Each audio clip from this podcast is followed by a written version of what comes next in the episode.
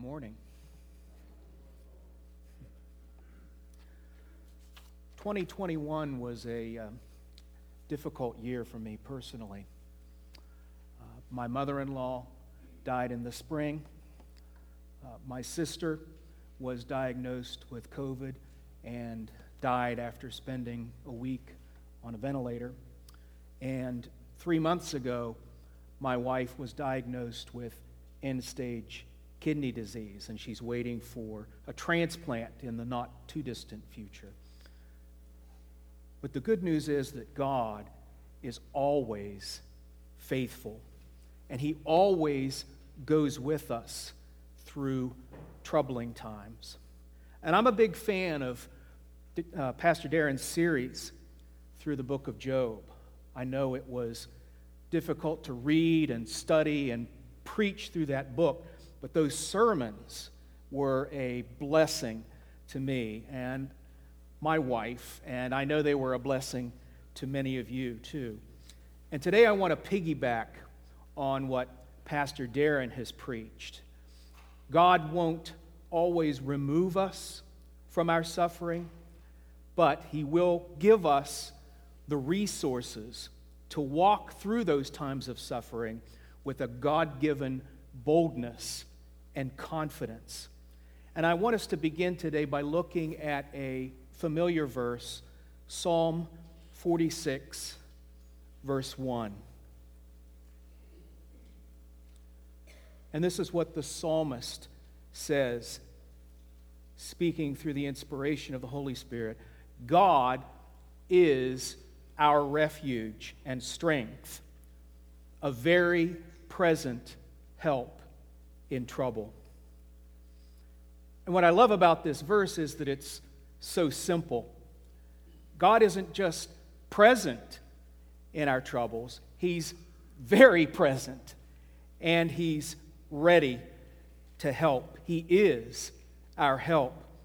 We never walk alone through our suffering. God is near and He's always ready to help. And what I'm hoping to do today is to get a better look at what God's help looks like. What are some of the tools and resources that He gives us? And what I want us to consider today are these three things peace, comfort, and joy. Peace, comfort, and joy. And honestly, my goal is to be as practical as I can. I chose this subject because 2022 might be a tough year for some of us. I don't know. But if it is, I want us to come through it successfully and victoriously because Psalm 46 1 was a reality in our lives. And I'll give you fair warning, I'll be reading a lot of scriptures, so you might want to warm up your fingers. But let's take a look first at peace, God's peace. And I want to try to lay a groundwork with three verses. So turn with me first to Isaiah chapter 9, verse 6.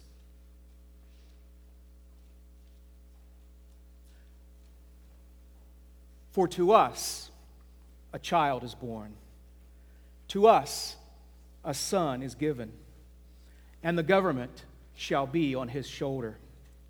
And his name shall be called Wonderful Counselor, Mighty God, Everlasting Father, Prince of Peace. We read this verse every Christmas. The prophet Isaiah is looking through the tunnel of time 700 years into the future, and he sees Jesus. He's wonderful, he's mighty, he's everlasting. But look at the last one He's the Prince of Peace. Peace is a part of his mission statement. He came to bring peace and to rule in peace. And we see that in Mark chapter 4. I won't read it, but I think most of you know the story. Jesus and his disciples were out on a boat. Jesus was sleeping in the back of the boat, and suddenly a storm broke out. The wind and the waves were rocking the boat, and the disciples were in a full blown panic. And when Jesus woke up, here's what happened Mark 4 39. And he awoke, and he rebuked the wind, and said to the sea, Peace, be still. And the wind ceased, and there was a great calm. Obviously, Mark wants us to know that Jesus has command over the elements, but I think it goes deeper than that. This is really an incredible picture of what it means to say that Jesus is the Prince of Peace. It's not just a lofty title, okay? When he commands peace, guess what? Peace happens. And it's interesting, uh, Luke actually pulls out the word mega. Jesus gave this command, peace, and there was literally mega peace. The sea was perfectly still. And here's the point what he can do for the sea, he can do for you and me in the heart. Whatever fear or worry or turmoil you might be going through, whatever might be raging in your heart, Jesus, the Prince of Peace, can replace it with mega peace. He has the power and authority to bring peace. Now flip over to John's Gospel. John chapter 14, verse 27. We fast forward to the Last Supper. Jesus is with his disciples in the upper room. He's told them that he's leaving, but then he makes them a promise. Peace I leave with you, my peace I give to you. Not as the world gives, do I give to you. Let not your hearts be troubled, neither let them be afraid. Jesus knows that his leaving is going to affect his disciples. They'll be anxious. They'll be upset. They'll be worried about themselves and their families. And he knows they'll be afraid. But he lets them know there's an antidote for all that trouble and turmoil. He gives them his peace. And he gives them an assurance. He says, This isn't like the world, this isn't like what you see out in the marketplace. There's no strings attached. This isn't a bait and switch. I am giving you my peace. It's the real thing, and it's yours. And that's good news for every believer. I want to share a couple of quotes. Here's what Tony Evans says about this verse With a sovereign God ruling over the world, and the peace of Christ ruling in your heart, you can overcome trouble and fear. And then David Jeremiah brings all of this together. The peace he offers is a calm, unafraid, unruffled confidence that having placed our lives in his hands, all will be well. Nothing can harm our innermost being. Nothing can shake us from the intimate connection we've established with the Lord of the universe through our saving faith in Him. It's a peace we have despite external circumstances and a peace that cannot be destroyed. So that's our foundation. And I want us to spend the rest of our time in Philippians chapter 4. Philippians chapter 4. The Apostle Paul has a lot to say about peace in this chapter. And I want us to focus on verses 5, 6, and 7. The Lord is at hand. Do not be anxious about anything, but in everything, by prayer and supplication with thanksgiving, let your requests be known to God. And the peace of God, which passes all understanding, will guard your hearts and your minds in Christ Jesus. Verse 7 is probably one that most of us know and memorize, but you really can't understand verse 7 without understanding what verses 5 and 6 tell us. So let's start with verse 5. Paul says, The Lord is near. Why? Why does he say that? So we can see there's a connection between the nearness of God and the peace of God. There's an old saying if it feels like God is distant, he's not the one who's moved. God is steadfast, God is unchanging. He isn't going anywhere. But you and I, we can drift or pull away. We can focus so much on ourselves that we begin to push God to the margins of our lives. That's why James chapter 4 verse 8 says this, "Draw near to God, and he will draw near to you." Drawing near means desiring God. It means spending time with God. It means loving God, not only with our heart and our lips, but with our hands and our feet.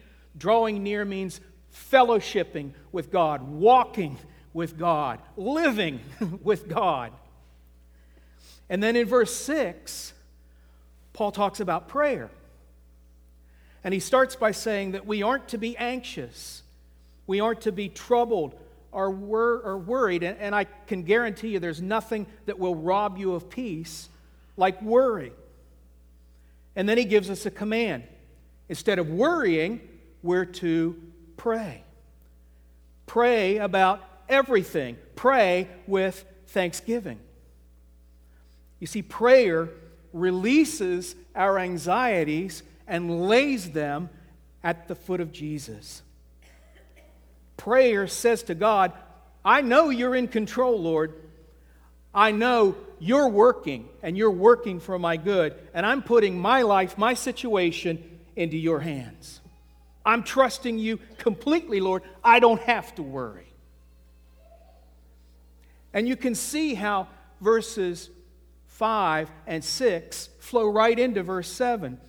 If I've drawn near to God and if I've made prayer a priority, I can experience the peace of God. God wants us to know His peace. But I'm telling you, this is where we get off track. This is where we stumble. We don't make any effort to draw near to God. We don't pray. And then we wonder, where's God? I'll say it again God hasn't moved. You have. Seek his presence. Reach out to him in prayer, and you'll see those two things will unlock the door to his peace. I've got a couple of things to say about verse 7, and then we'll move on. First of all, I, I love how Paul says that God's peace surpasses understanding. Isaiah tells us that God's ways are higher than our ways, God's thoughts are higher than our thoughts. Why should it surprise us that God's peace is higher than our peace? That God's peace surpasses what we can understand? It's a God given peace, and that means it has staying power. Good days, bad days, it doesn't matter. The peace of God prevails. And he reinforces this idea in the next part of the verse. The peace of God will what? Look, look with me. Look at what it says. It'll guard your hearts and minds and it was interesting as I was studying, this is actually a military term. And it means that God is posting guards to protect your vulnerable spots, your heart and your mind. Do you remember when uh, uh, Pilate posted a guard at the tomb of Jesus, that's what Paul has in mind. This is a, uh, a, a group of Roman soldiers, probably six soldiers, fully armed, and their job is to guard this spot, stand watch 24 7. Nobody gets through a Roman guard. And Paul is saying that's what God does. When we have the peace of God, our heart is guarded, our mind is guarded. And nothing the enemy throws at us can take that peace away. It's God given and it's God guarded. So, one of the ways that God helps us and brings us through times of trouble is by giving us his peace. His peace. But he also gives us his comfort. So, let's take a look together at the comfort that God gives us. I want to do what I did earlier, I'll, I'll lay a foundation. So let's begin by turning to John's Gospel, uh, John chapter 14.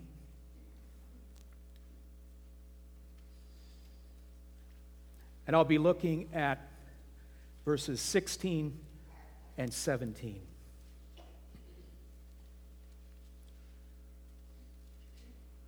And this is what Jesus says And I will ask the Father and he will give you another helper to be with you forever, even the Spirit of truth, whom the world cannot receive because it neither sees him nor knows him.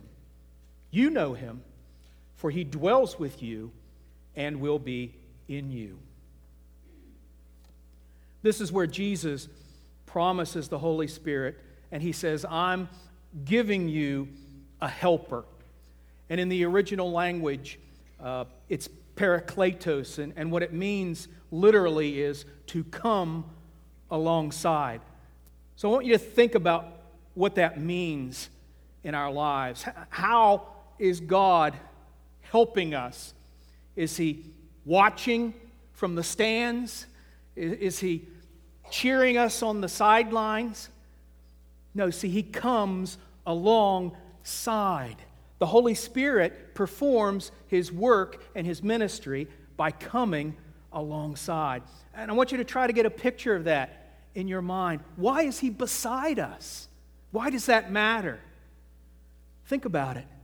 It's so he can embrace us, it's so he can pick us up when we've fallen or when we're too weak. It's so he can lean over and whisper into our ears the encouraging things that we need to hear. So keep that in mind, and we're going to flip over now to Acts chapter 9.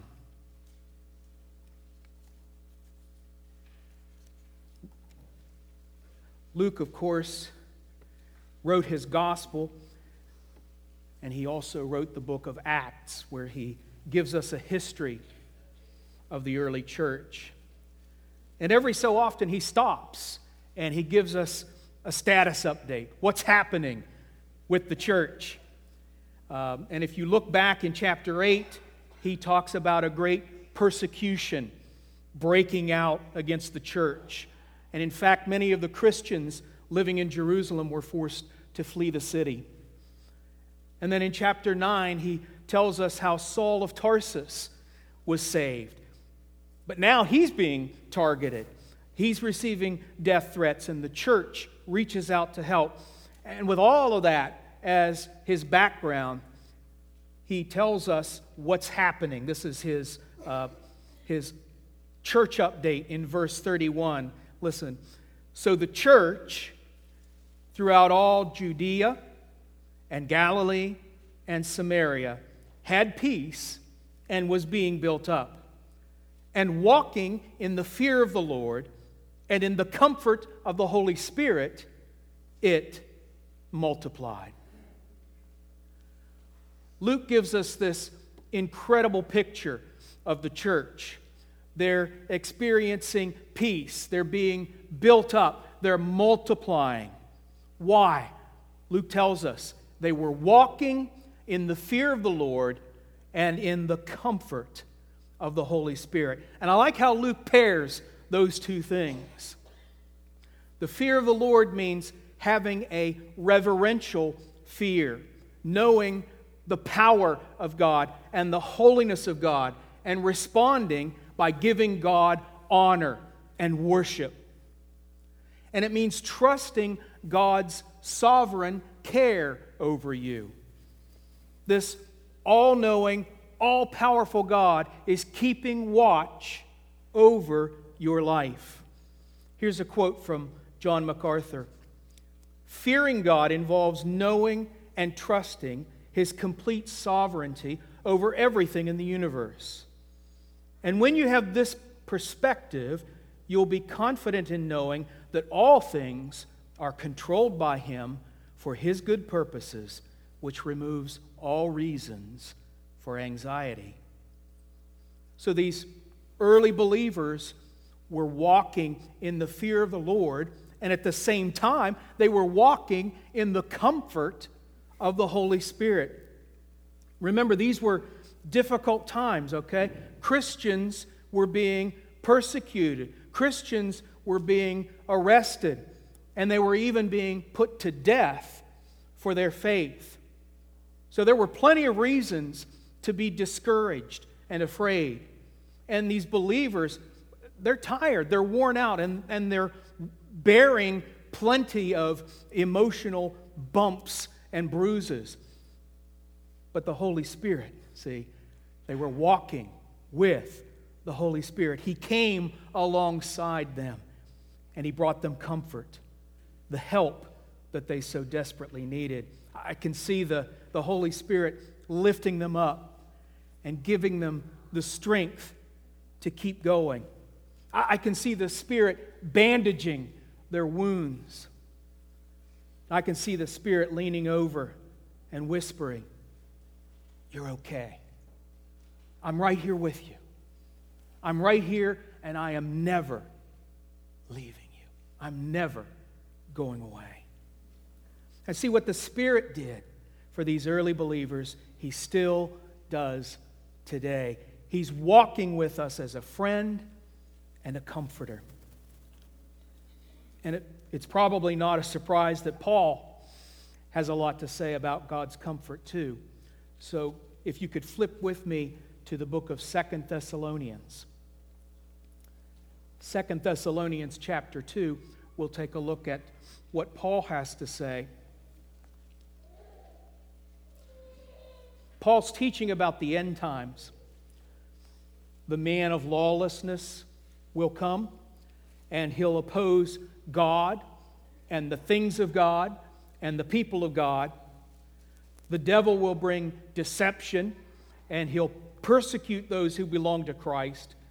But then Paul says to the believers, stand firm, hold to the truth.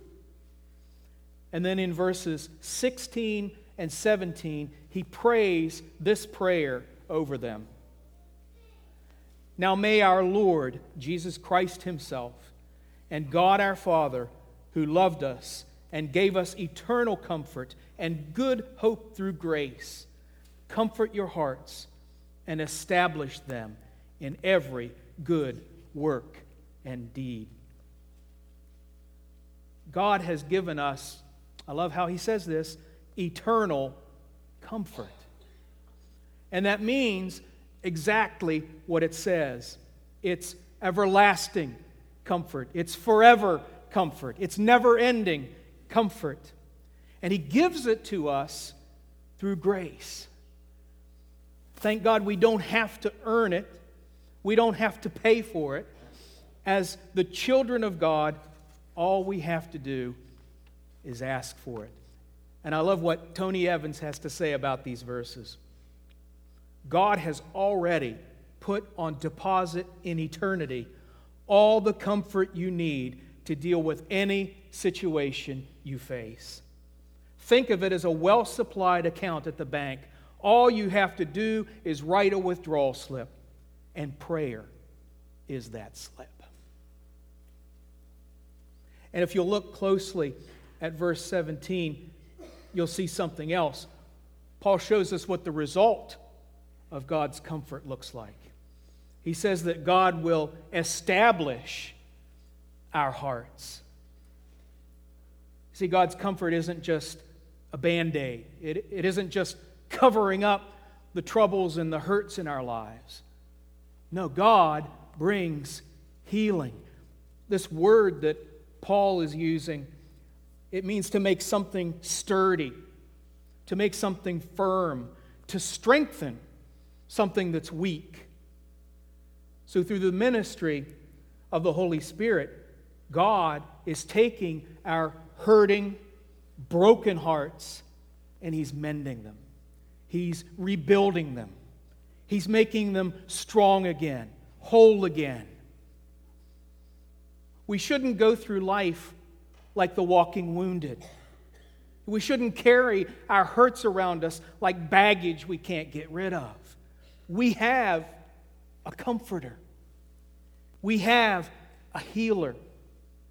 God wants to comfort us. If you're hurting or broken, the question is will you ask?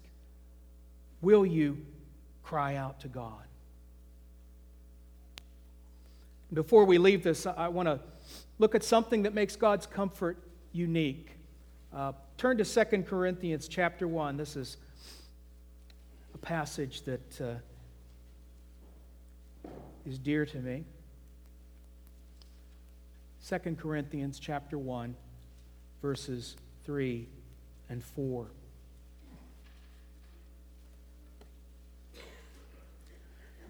Blessed be the God and Father of our Lord Jesus Christ, the Father of mercies and God of all comfort, who comforts us in all our afflictions. And then listen to the rest, so that we may be able to comfort those who are in any affliction with the comfort with which we ourselves are comforted by God.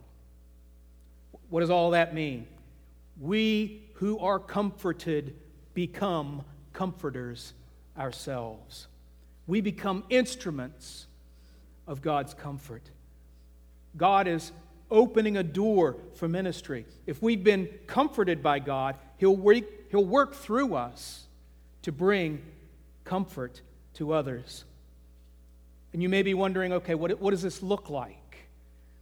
Well, I have good news. Paul gives us an example from his own life. And I'll give you a little background. Uh, the church in Corinth was a mess. If you've ever read First Corinthians, you know the church was a mess. There were divisions, there were false teachers, and some of the believers were living in open sin. And Paul wrote a stern letter.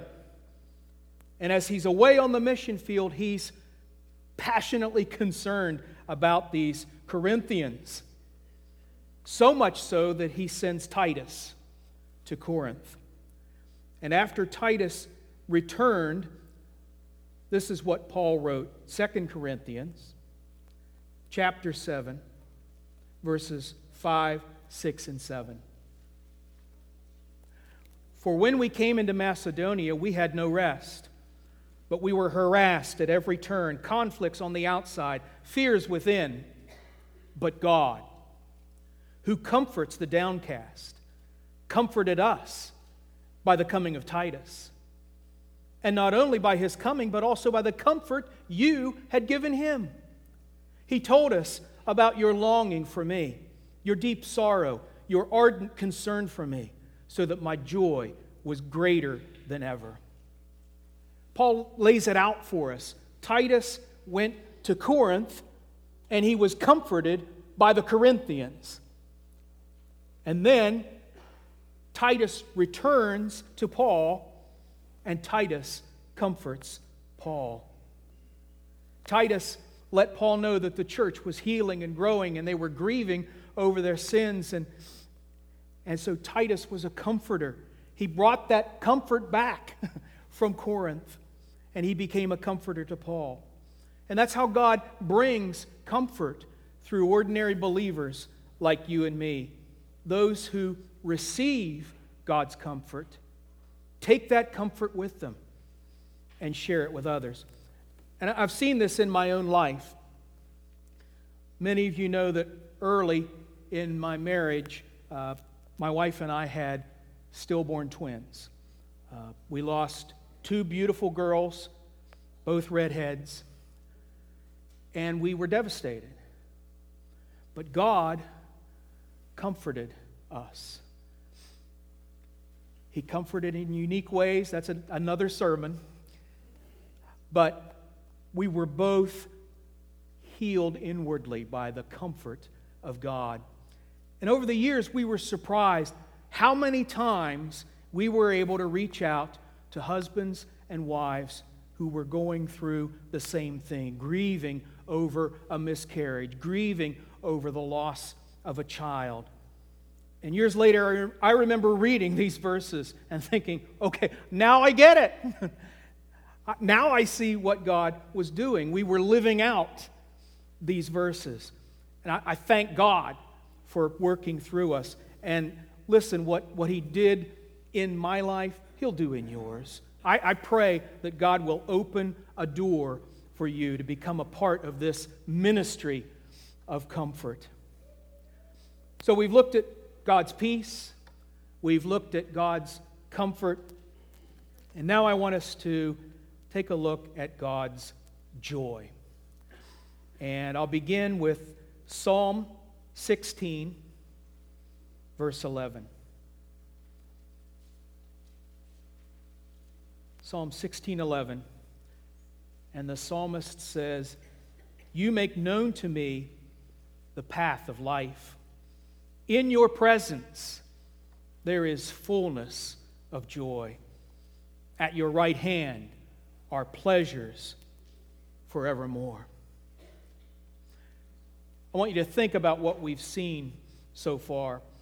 If we want God's peace, we have to draw near to God. If we want God's comfort, we have to walk with the Holy Spirit. And now we're looking at joy, and if we want to experience God's joy, we have to be in God's presence. And it's a reminder to me that it's not about a formula, okay? It's not about a gimmick. And I'll quote Henry Blackaby here it's about pursuing a love relationship with God that's real and personal. Are you pursuing God? Are you falling deeper in love with Jesus? That's the key. And the more you enjoy those personal, intimate times with God, the more you'll experience His peace, His comfort, His joy. And I'll throw in a Tony Evans quote for free. Both in history and in eternity, there is unfathomable joy in God's presence. Thus, believers must make living in God's presence and anticipating an eternal future with Him a way of life. That's good. In the presence of God, there is fullness of joy.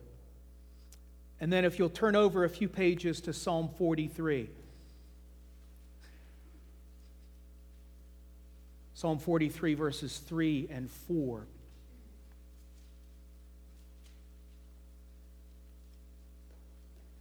Send out your light and your truth. Let them lead me. Let them bring me to your holy hill and to your dwelling. Then I will go to the altar of God, to God, my exceeding joy, and I will praise him with the lyre, O God, my God. I want you to see a couple of things from this psalm. First of all, God, uh, joy comes when we worship God. The last time I preached, I gave you a definition of worship from Ken Ham. Praising God, worshiping God, means giving God the recognition he deserves. So we worship God when the things we say and do give glory and recognition to God. And worshiping God brings joy. Why? Because God is the source of joy. And as we connect with the source through our worship, His joy flows through us. But there's another piece to this. Where was it that the psalmist wanted to go to worship. Where was God leading him to go? He wanted to go and worship at God's house. He wanted to go and worship with God's people. The Israelites worshiped in community. They understood that God worked and moved powerfully when his people gathered for worship, and that's even more true in the New Testament. Jesus established the church. This is his church. And as believers, you and I are a part of his church. And so joy comes when we gather as the church and worship as the church. When we gather together, the church can minister. There's preaching, there's teaching, there's fellowshipping. And as we participate in all of those things, we experience joy. Now, I want to close. See, I should have started with the hard stuff. I'm going to close with the hard stuff. I want us to look at a, a couple of passages that can be difficult for us. Um, the first one is Hebrews chapter 12 and verse 2.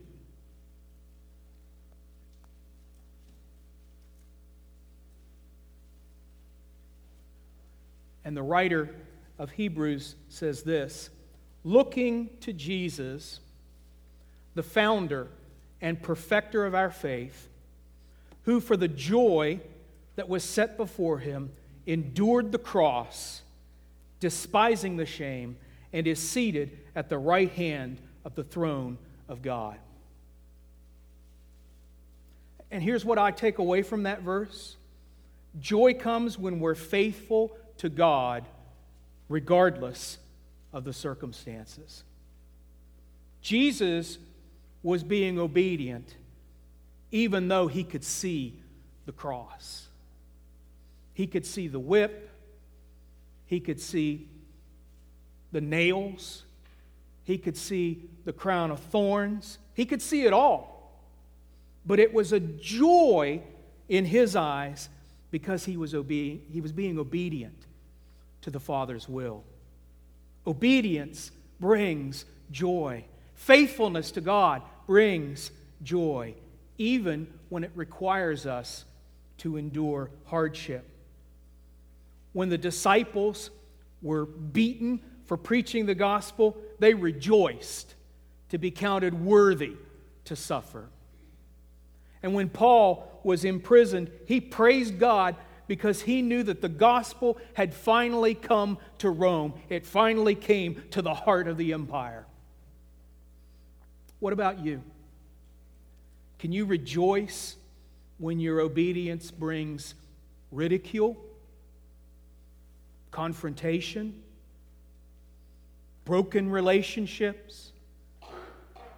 How can we be more like Paul and the disciples?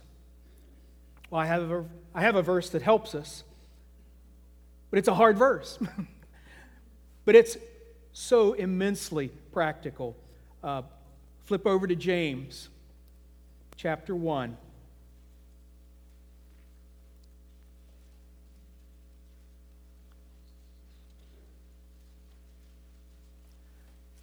James chapter 1, verses 2 to 4. Uh, James is the leader of the church in Jerusalem, and he's writing to those who are suffering through persecution. And this is what he says Count it all joy, my brothers, when you meet trials of various kinds, for you know that the testing of your faith produces steadfastness. And steadfastness and let steadfastness have its full effect, so that you may be complete and perfect, lacking in nothing. Count it all joy. That seems like a hard pill to swallow, doesn't it? But I want us to take a look at the word that's translated count. It's hegeomai, and it means to consider or to do a reckoning. And if you'll you bear with me for just a minute, I'm going to go back to Philippians. Philippians chapter 3, verse 7, because this helps us get a better understanding uh, of what this means. Philippians 3 7, Paul, if you remember this passage, Paul is going through his resume and he lists all the things that gave him a reason to boast in his Jewish heritage. He was from the tribe of Benjamin, he was an expert in the law. He followed the law scrupulously, and he was as zealous as they come. But then he says this Philippians 3 7. But what things were gained to me, those I counted loss for Christ. All of these things looked like gain, they looked like positives. But Paul says, Hegeomai, I counted them as loss. Why? Because he was looking at them through the lens of what he knew to be true about Christ. And as a believer in Jesus, he says, Look, I consider Hegeomai, I consider those things worthless. Okay, so now flip back to James uh, chapter 1, and we're going to look at that passage again. James says we're to look at our trials and we're to hegeomai, we're to count them as a joy. Why? Well, he gives us a lens to look through. Whatever you're going through, know this God is working, and He's working for your good. God brings good out of your trials. He's refining you, He's growing your faith. He has a purpose and a plan for everything you go through. And when you look at your trials through that lens, you don't see them as trials anymore. You rejoice because you see God's fingerprints all over them. God's in charge. Not a distant God, not an uncaring God, but He's the God who loved you and saved you. He's the God who died for you. He's the God who is personally preparing a place for you in glory. You know Him, you know His heart, you know He loves you. And you know that whatever trial you're going through, God is working and moving for you. And you can count it all joy. You can rejoice knowing that you're in the hands of the all powerful God. His all powerful hands are in control of the situation, and His all powerful hands will never, never let you go. As we come to a close, I want to ask a couple of questions. First of all, do you know Jesus? That's the most important question in all of life. Do you have a saving relationship with the Son of God? He can save you from your sins and give you a new life, an abundant life in the here and now, and an eternal life spent with Him in glory. Will you come to Jesus today? And for the believers in the room or watching over the live stream, can I remind you that anytime you go through difficult times in your life, God is with you. That's his promise. And he gives us these three amazing gifts peace, comfort, and joy. Where there's worry, where there's fear, where your circumstances look like they're spinning out of control, He can bring peace. Where your heart is aching and you feel broken and wounded inside, He can bring comfort.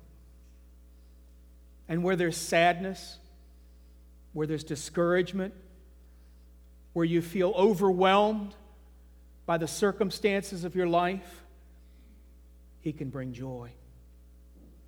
And if there's a need in your life today, will you fix your eyes on Jesus?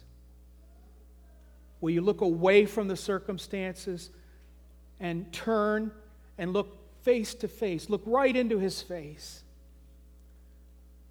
He's with you. The psalmist says he's ready, he's willing, he's able to minister to that need. He's our very present hope in trouble. Let me invite you to stand and join me in prayer as the praise team makes their way to the front.